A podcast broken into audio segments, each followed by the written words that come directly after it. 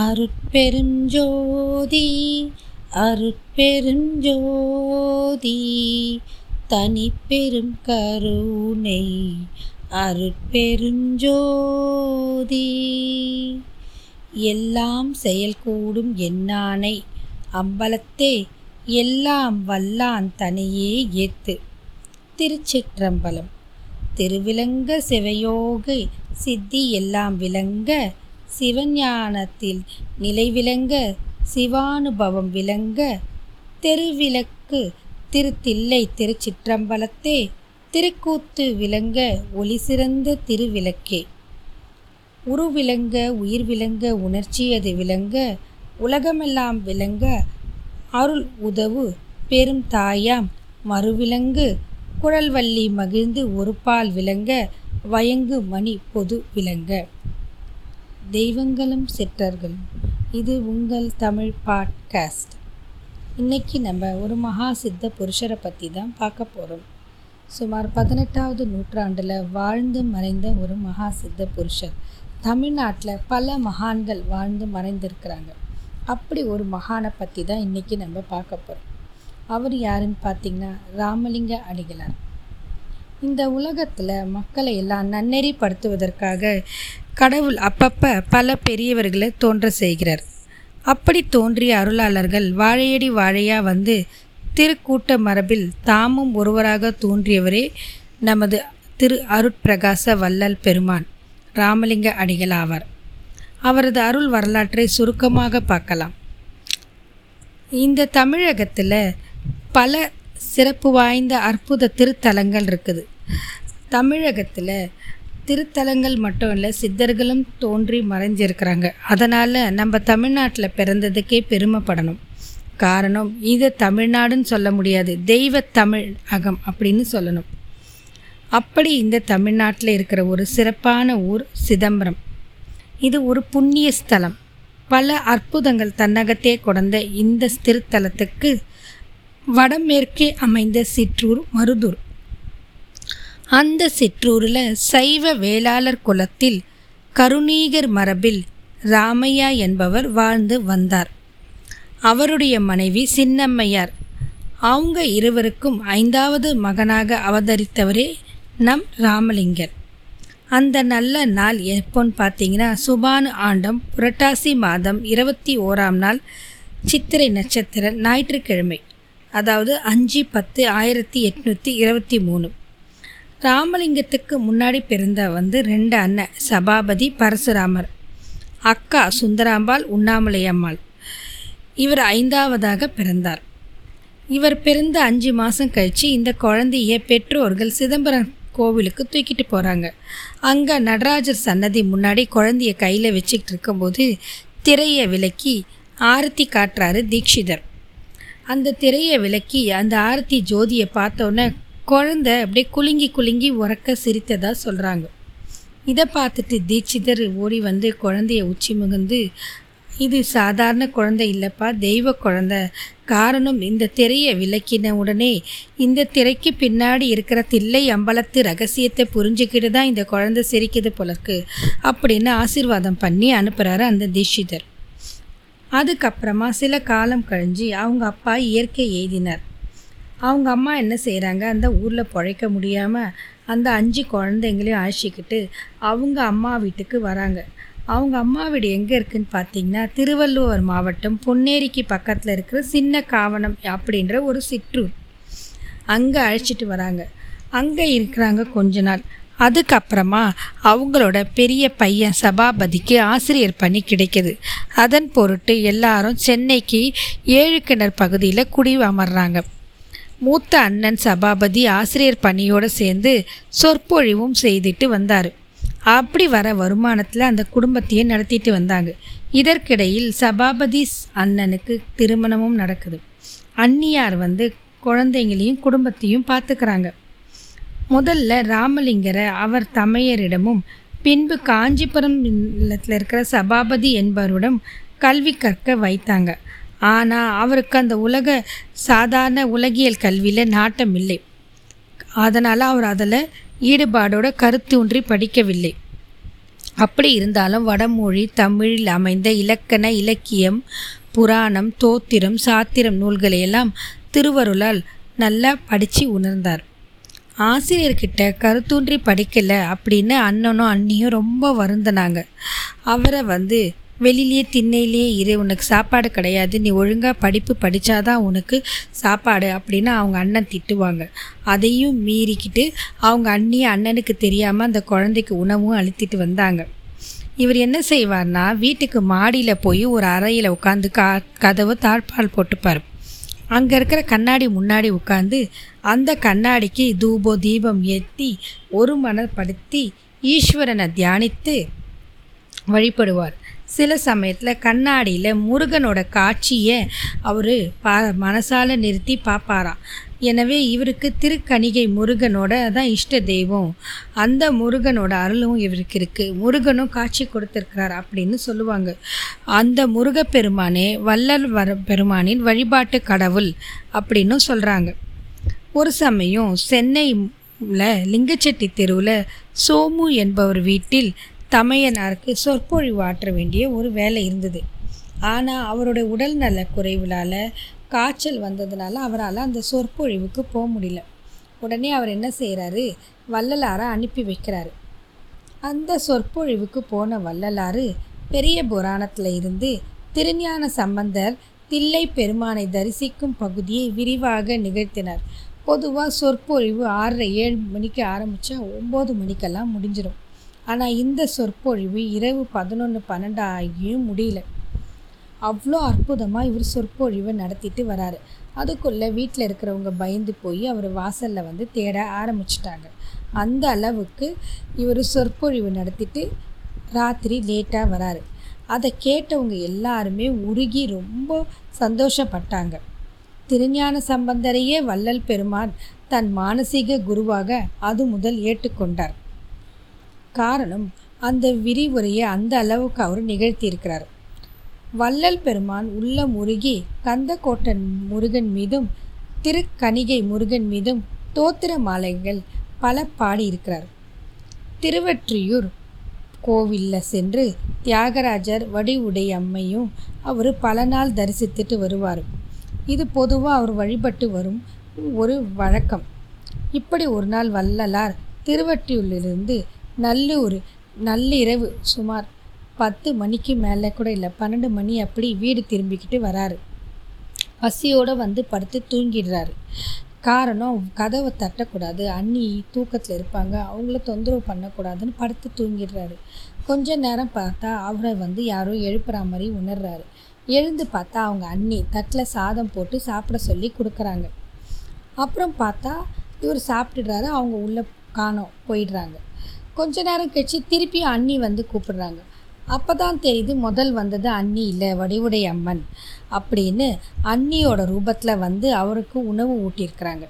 அதே மாதிரி ஒரு நாள் ஒற்றையூர் கோயில் மண்டபத்தில் பூசாரி வடிவில் வந்து இவருக்கு இறைவனே அமுதளித்ததாகவும் சொல்கிறாங்க ஒரு நாள் இந்த அடிகளார் வீட்டில் ஓட்டு திண்ணையில் படுத்து உறங்கி கொண்டு இருந்தார். அப்படி உறங்கிக் கொண்டு இருக்கும்போது கீழே விழ பார்த்தார். அப்போ இறைவன் வெளிப்பட்டு அவரை தாங்கி கொண்டதாகவும் சொல்கிறாங்க திருவற்றியூர் தேரடி தெருவில் வீட்டு திண்ணையில் நிர்வாணமாக ஒரு சன்னியாசி இருந்தார். அவரை தோபாசாமி அப்படின்னு சொல்லுவாங்க. அவர் தெருவில் போகிறவங்க வரவங்க எல்லாம் பார்த்து அவங்களோட குணத்தை அதாவது அவங்க மனசளவில் எந்த குணத்தோடு இருக்கிறாங்க அப்படின்றத உணர்ந்துக்கிட்டு நாய் நரி கழுத பல்லி பூரான் பாம்பு அப்படின்னு விலங்குகளை பெயரை சுட்டி காட்டி அவங்கள கோபமாக சொல்லுவார். இப்படி அவர் சொல்லிக்கிட்டு இருக்கும்போது ஒரு நாள் வள்ளலார் தேரடி வழியாக வராரு. அவரை பார்த்து அந்த தோபாசாமி என்ன சொல்கிறாருன்னா தொப்பார் ஒரு உத்தம மனிதர் போகிறாருன்னு சொல்லி சொல்கிறாரு அப்படி கூற அந்த உடம்பை கை கால்களால் மறைத்து கொண்டார். ஏன்னா அவர் உடம்பை வந்து நிர்வாணமாக இருக்கிறத மறைச்சிக்கிட்டார். அப்புறம் பெருமான் கிட்ட பேசிவிட்டு அந்த இடத்த விட்டுட்டு அந்த தோபா சுவாமி போயிட்டார். அந்த தெருவில் இருந்தவங்களாம் ஆச்சரியப்பட்டுட்டாங்க. என்ன நம்மளெல்லாம் எப்போ பாரு மிருகங்கள் பெயரை சொல்லியும் மோசமாக சொல்லி கூப்பிடுவார். இன்றைக்கி என்ன இவர் இப்படி சொல்கிறாரு அப்படின்னு சொல்லி அப்போது இவர் ஒரு மகானாக தான் இருக்கும்னு இவரை வணங்கியிருக்கிறாங்க. இப்படி இருக்கும்போது அவருக்கு திருமணம் செஞ்சு வைக்கணுன்ட்டு அவங்களோட அண்ணன் அண்ணி எல்லாரும் விரும்புகிறாங்க ஆனால் அவருக்கு அந்த திருமணத்தில் ஈடுபாடு இல்லை. அவங்க எல்லாரும் வற்புறுத்தினதன் காரணமாக ஆயிரத்தி எட்நூற்றி ஐம்பதாம் ஆண்டு அவரோட அக்கா உண்ணாமலையோட மகள் தனக்கோடியை அவர் திருமணம் செஞ்சுக்கிறார். அவர் திருமணம் செஞ்சுக்கிட்டாலும் அந்த அம்மையார் கூட இல்லறம் நடத்தவில்லை. கன்னியாகவே வாழ்ந்து மறைந்தாங்க அந்த அம்மையார். அவங்க அவர்கிட்ட இருக்கும்போது அவர் எப்போவுமே விடிய விடிய திருவாசகத்தை தான் அவங்கக்கிட்ட ஓதினாங்க. இதனால் அந்த அம்மையாருக்கும் உலக ஆசை அற்றவராய் இறை உணர்வு வாய்ப்பெற்றார் பெருமானுக்கு ஏற்ற துணையானாங்க. வள்ளலார் திருவாசகத்தையே வழிபாடு நூலாக கொண்டுட்டு இருந்தார் வள்ளலார் வாழ்ந்த காலத்தில் சங்கராச்சாரியார் ஒரு சமயம் சென்னை வந்தாங்க. அப்போ வந்து இந்த பெருமானை சந்தித்தார். சில ரெண்டு பேரும் சில ஐயங்களை போக்கிக்கிட்டாங்க. சமஸ்கிருதத்துக்கு மொழிகளுக்கெல்லாம் தாய் அப்படின்னு சங்கராச்சாரியார் சொன்னாராம். அதற்கு வள்ளலார் அப்படின்னா தமிழ் தந்தையா? அப்படின்னு சொன்னாங்களாம். இப்படி அவங்க ரெண்டு பேரும் கலந்து ஆலோசிச்சுட்டு பாட்டை பற்றி ஈஸ்வரனை பற்றிலாம் பேசுவாங்களாம். பெருமான் திருமுல்லை வாயில் திருவலிதாயும் திருக்கழிக்குன்றம் போன்ற பல தலங்கள் சென்று இறை வழிபாடு செய்து வந்திருக்காங்க. அவர் ஆரவாரம் மிகுந்த சென்னையை பிடிக்காம என்ன செஞ்சாரு? தன் தந்தையின் ஊரை நோக்கி தென்னாடு பயணம் பண்ணார். அப்படி போகும்போது புல்லிருக்கு வேலூர் திருவாரூர் திருக்கண்ணமங்கை சீர்காழி போன்ற பல தலங்களுக்கும் போய் வழிபட்டு வந்திருக்கிறார்.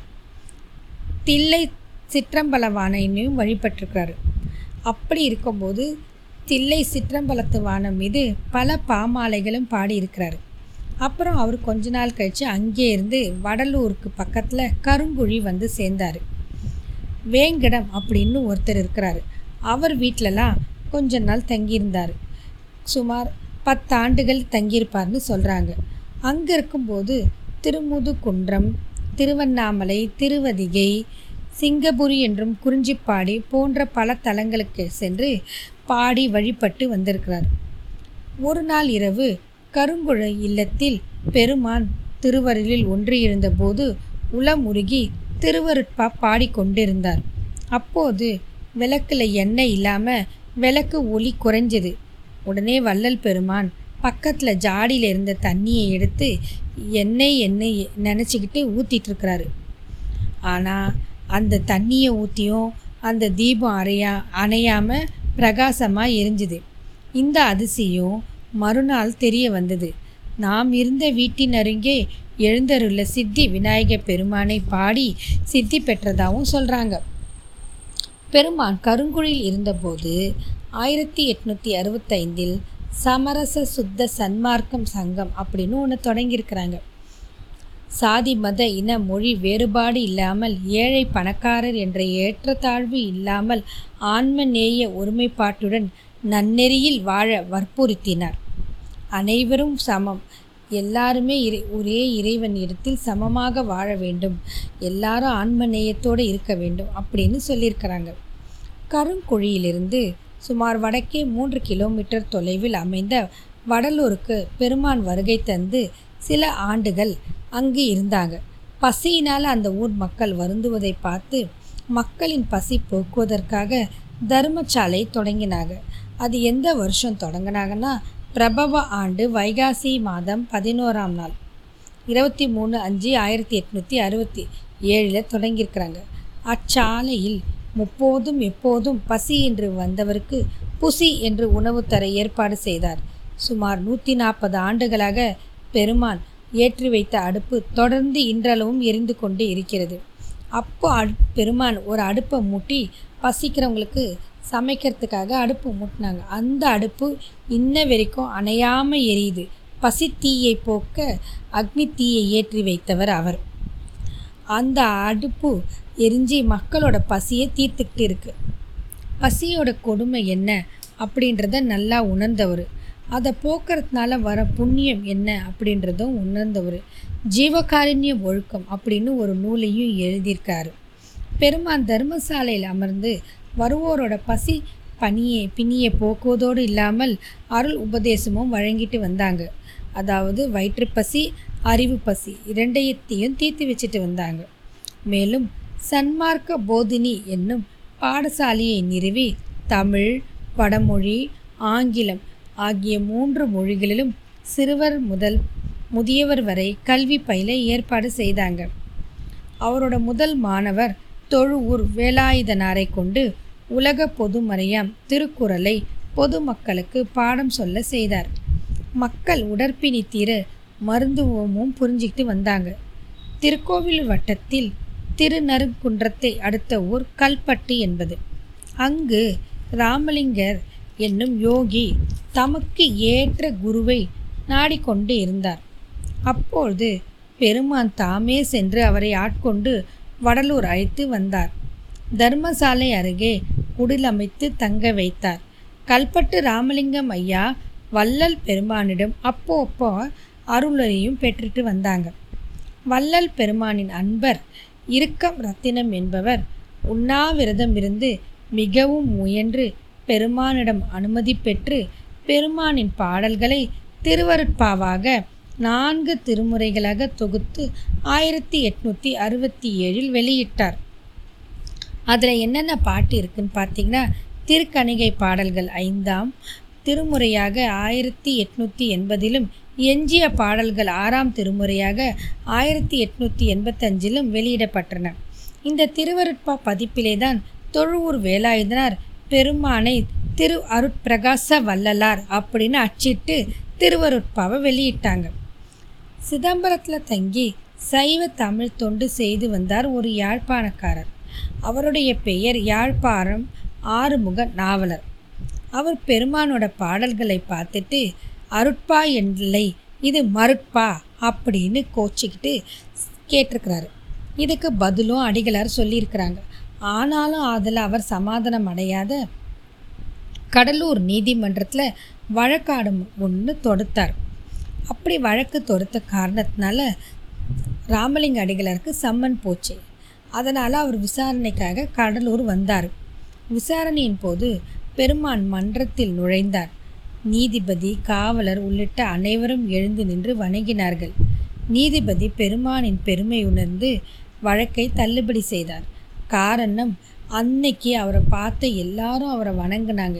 ஏன்? வழக்கு தொடுத்த ஆறுமுக நாவலரே அவரை வணங்கினார். அவர் சென்ற பிறகு நீதிபதி அவரை பார்த்து நீங்கள் தானே வழக்கு தொடுத்தீங்க? அப்புறம் எதுக்கு அவரை வணங்குறீங்கன்னு கேட்டதுக்கு எதிரியானாலும் அவரின் மீது தனித்திறமை இருக்கிறது. அவருக்கு புலமை இருக்கிறது. அவர் திறமைக்கும் புலமைக்கும் நான் வணங்கினேன் அப்படின்னு அவர் சொன்னாராம். இதன் காரணமாகவே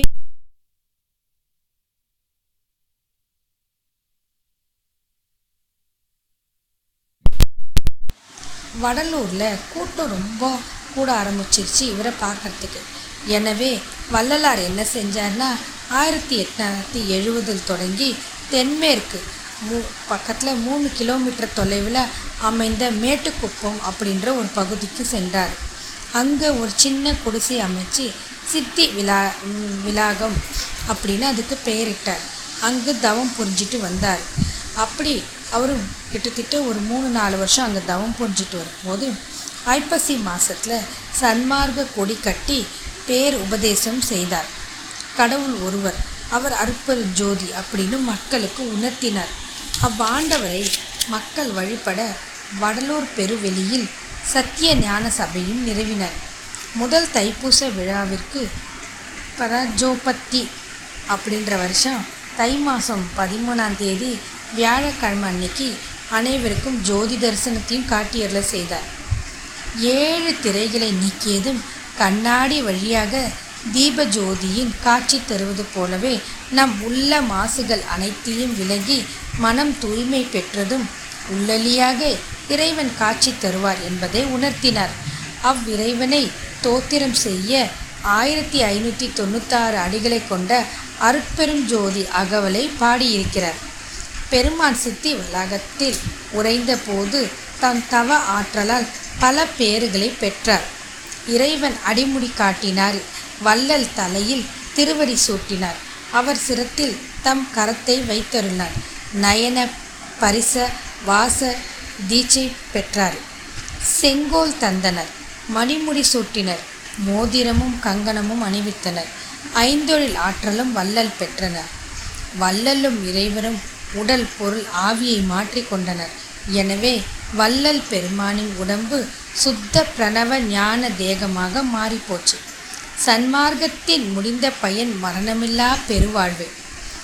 இப்படி இருக்கும்போது வள்ளல் பெருமான் ஸ்ரீமுக ஆண்டு தை மாதம் பத்தொம்போதாம் தேதி முப்பது ஒன்று ஆயிரத்தி எட்நூற்றி எழுபத்தி நான்கு வெள்ளிக்கிழமை பூச நட்சத்திரத்தில் சித்தி வளாக திரு மாளிகை அறைக்கு சென்று கதவை மூடிக்கிட்டாங்க. உள்ளே அவங்க வந்து திருவருள் ஞான பெருவொளியில் பேரொளியாக மறைந்து விட்டாங்க. சித்தி என்றால் மரணமில்லா பெருவாழ்வு அப்படின்னு அர்த்தம். வள்ளல் பெருமாள் தமக்கு தந்த நெறிகள் பல. அவற்றை பின்பற்றி நம் வாழ்க்கையை செம்மையாக வாழ வேண்டும். அருட்பெருஞ்சோதி அருட்பெருஞ்சோதி தனி பெரும் கருணை அருட்பெருஞ்சோதி வாழ்க வளமுடன். மற்றும் ஒரு பதிவில் சந்திப்போம். வணக்கம்.